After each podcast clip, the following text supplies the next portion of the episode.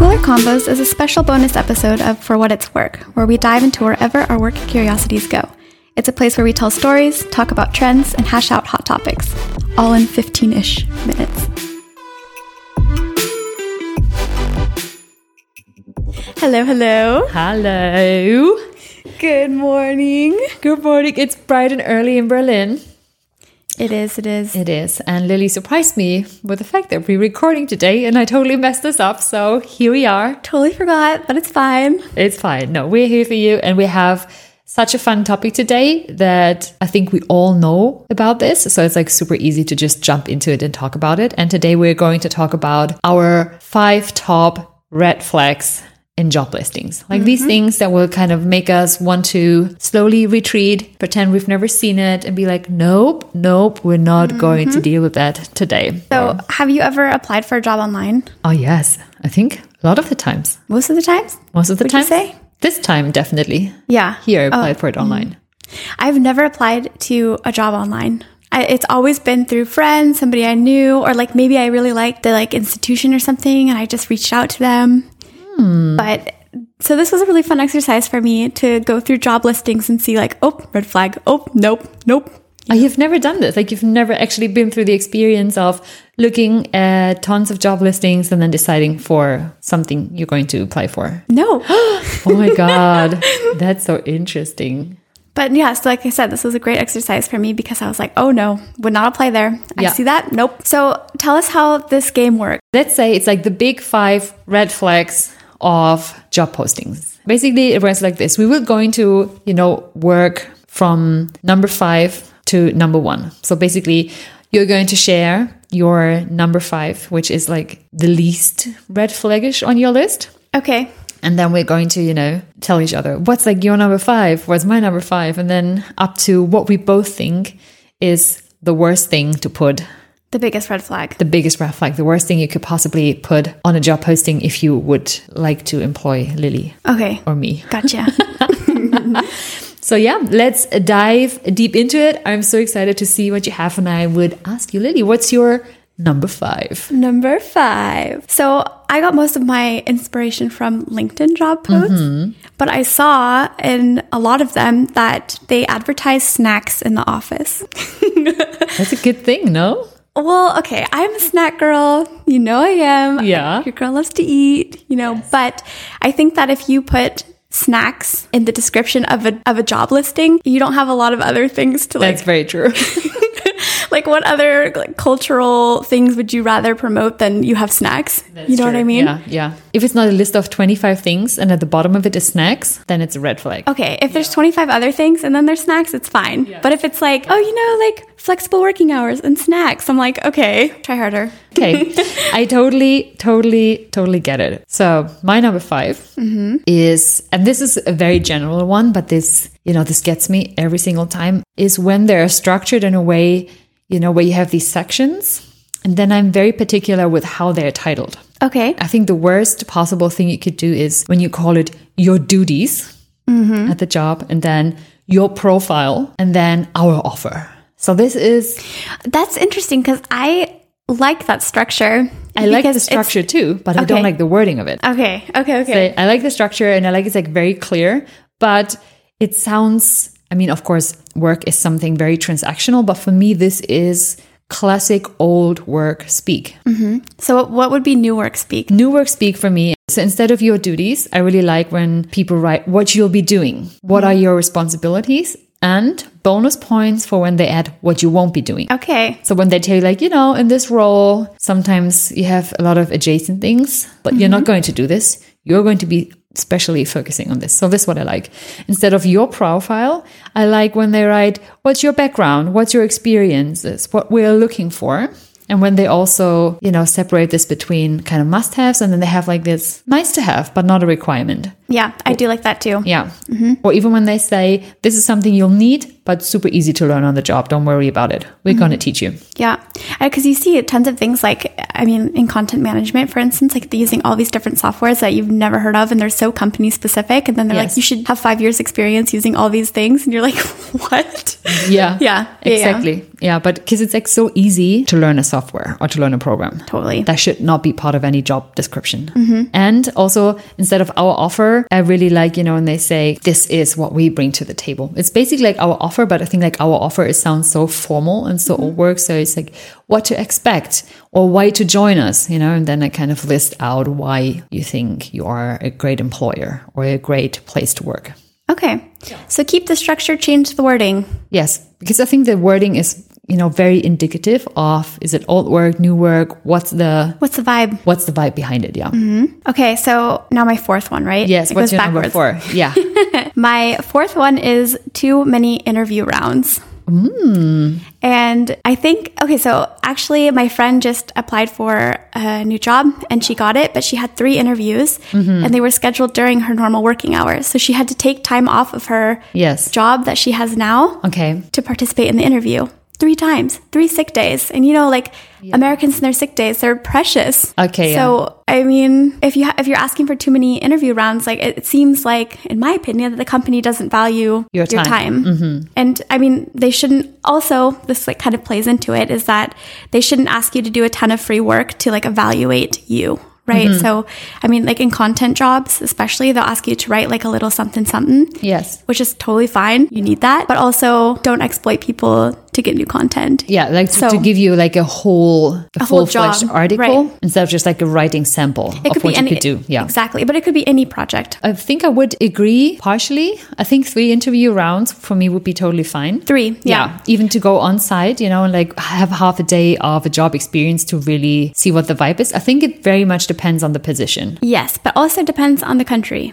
I mean, like I said before, I mean, Germany, you have unlimited sick days. Yeah. You can call in sick and not show up. I mean, you shouldn't do that all the time. Take like a have- vacation day. Yeah. Right, or take the vacation day because you have 28 of them, right? But in the US, it's so different. If, if you're required to do four, three or four interviews and you don't get the position in the end, that would just be so terrible. Yeah, that's that's horrible. Yeah, but I think like the higher up you you try to hire, the more interview rounds you probably also need to get like a really good feel of who the person is and will they be a fit. So that I could understand. But very interestingly, my number four is also more process oriented. Okay. I have when you don't hear back in mm-hmm. forever. Or at all. Yeah. So this is something that I really don't get right. I mean, there is a company looking, or even if they don't manage to keep their job postings up to date, mm-hmm. this I think already tells you a lot about how well structured they are, at least in their HR or recruitment department. Mm-hmm. Because if you reply and then you don't hear back for a week or two or three, you do know that they don't put their people first. Yeah. that's not a priority for them. Absolutely. I agree with that one too. Yeah, it's like what? It's wrong. What's your number three? It's, I'm getting more passionate as we go up. I love this. Yes, should be like this. Um,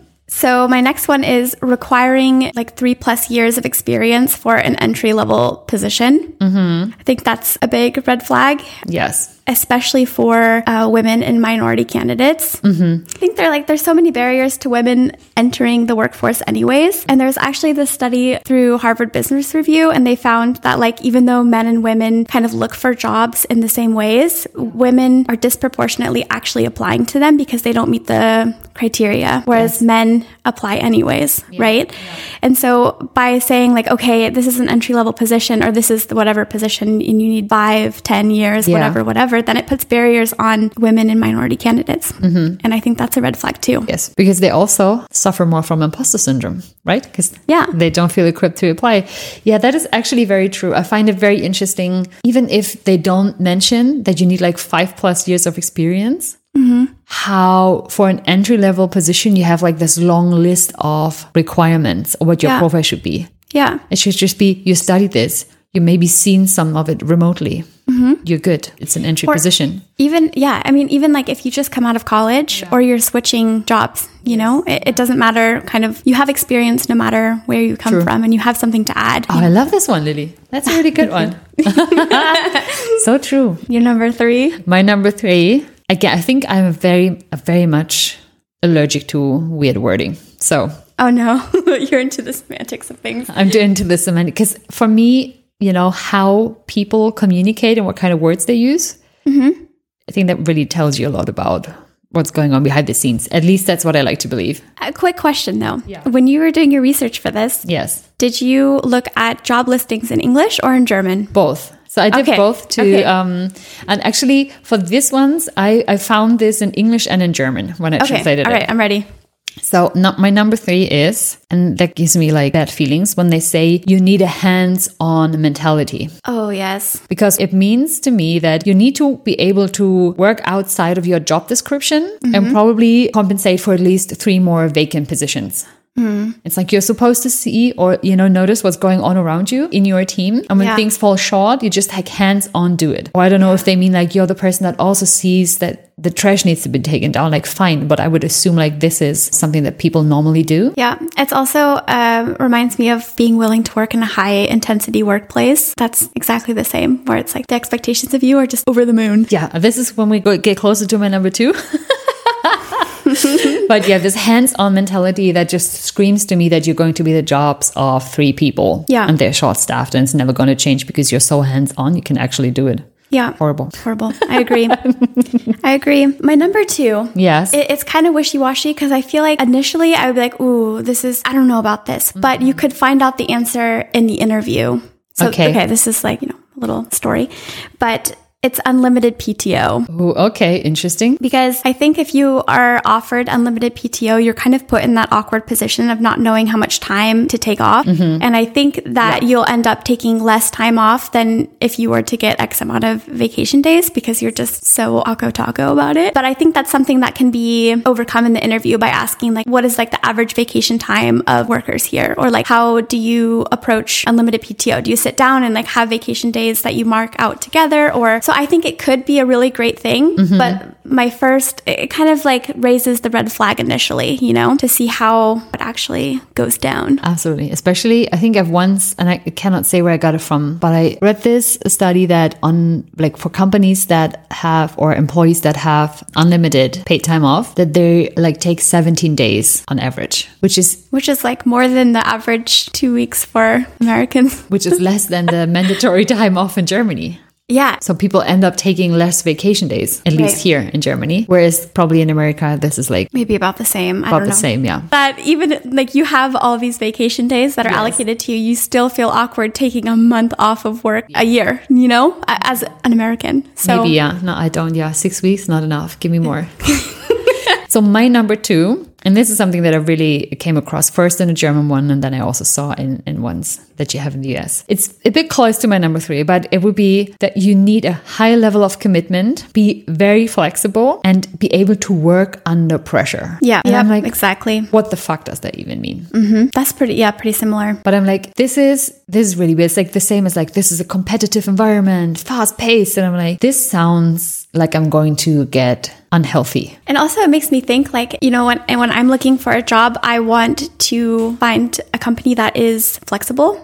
But then when they tell me I need to be flexible, I'm like, whoa, whoa, whoa, you know, I- in terms of working days and hours and things, you know? So, Yeah, that's what I'm saying. Because like the higher up you get, you know, there there's this expectation that you're going to work into the evening or maybe into the weekend. I'm like, I- I'm I don't know, no, because for me this would be a sign of very bad planning or organization. Mm-hmm. You know, mm-hmm. if my company needs me on the weekends, you know, if it's like not a kind of a business that is or my position that relies on me working on the weekend, but then you know this is part of the deal. Then I'm like, your organization is no, I saw this thing on Instagram. We can cut this out if it's too long. But there was this guy, and he was told by his company that he has to work in person. He can't work from home anymore. Yeah. So what he did is he just deleted all of his work stuff off of his phone, off of his personal computer, and everything. And then when he was home, nobody could get a hold of him. You know. And then his boss the next day was like, "Why couldn't I get a hold of you last night?" And he's like, "You told me I can't work from home." Yes. So I thought that was so Oh. funny. Like it was such a